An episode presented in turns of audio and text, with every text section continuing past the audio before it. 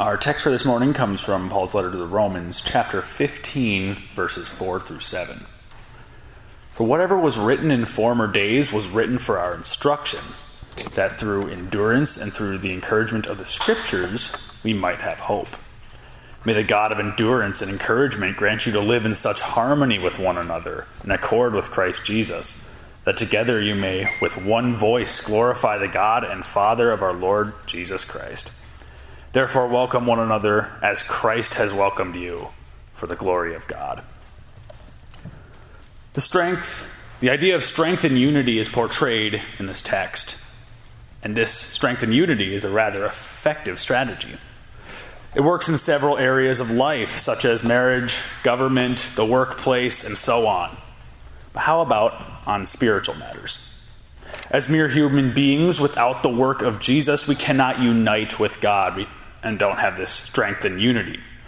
People can unite under the same heathen principles, sure, but they cannot be united with God on their own without Jesus. But thankfully, Jesus has united us with Him and has also united us with each other. We are united in Christ by His saving grace, and we can praise Him together forever. May the Holy Spirit bless our study this morning as we consider Paul's words to the Romans. We are blessed to be united with God. Jesus Christ took on human flesh to serve in uniting us to our Savior God. We are united in His saving grace. Because of this, we may with one voice glorify the God and Father of our Lord and Savior, Jesus Christ. As well as being united in His saving grace, we are also united in praising Him as well. We can praise Him because we have faith in Him, who is the one in whom we hope. The hope that we have in Him can be described as an expectation pertaining to matters spoken of in his promises. And this hope comes to us by the power of the Holy Spirit. Later on in this 15th chapter of Romans, Paul requests that God fill the Roman Christians with joy and peace so that they may abound in hope. The Holy Spirit brings this about by showering people with the means of grace. With the endurance and encouragement of the Scriptures, which is that blessed means of grace, the Holy Spirit gives us hope. With the Word, the Spirit fills us with all peace and joy. The scriptural message surely does bring about joy. Happiness abounds when the Holy Spirit creates faith that clings to Jesus. Serenity thrives in our hearts when the Holy Spirit creates faith that clings to the peace bringer, Jesus.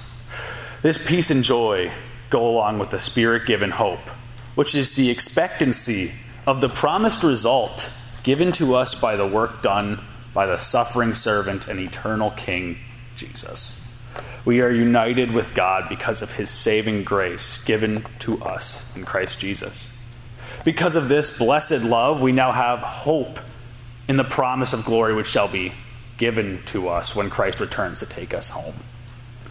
We who were once an alien people have been united with God by Jesus.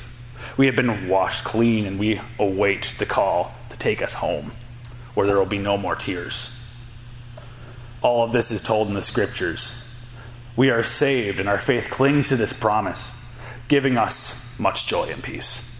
With this joyful and peaceful pro- promise of salvation, we stand united, hoping in the glorious promise that awaits us in heaven. Until then, we are tied to this earth. While we are tied to this earth, we are told to endure, and we are also told to welcome one another we as human beings find it incredibly easy to be resentful towards one another or irritated by one another's words or actions. In school or at work or wherever you are, you may think, she is so annoying.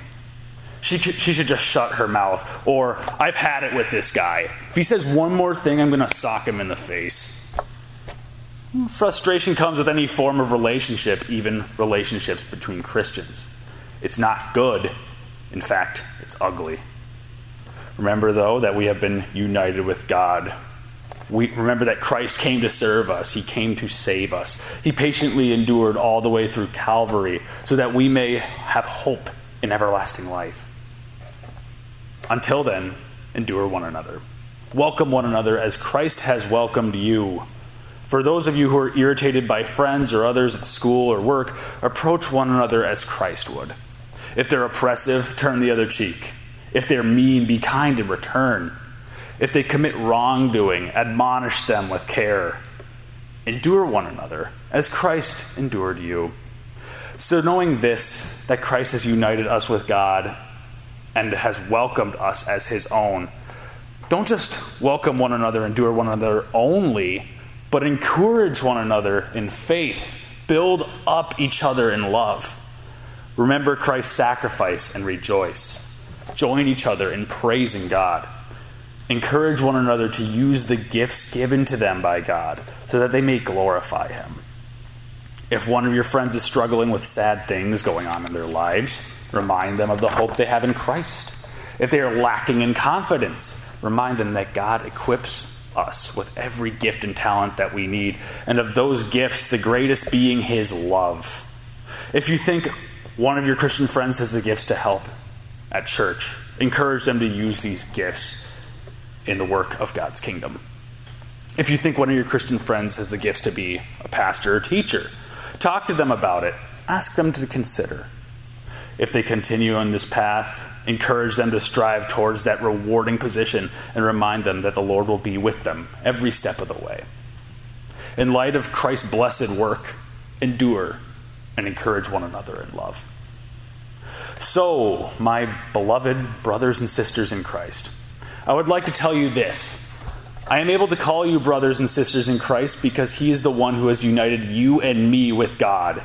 We who were once an alien people to God, Jesus has changed this. He has reconciled us to God.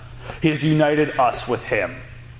In this blessed unity, brothers and sisters, let us run the race of endurance, encouraging one another every step of the way, so that when the end draws near, we may receive that in which we hope for, which is the crown of life. Amen. We'll close with hymn 96, stanzas 1 and 4.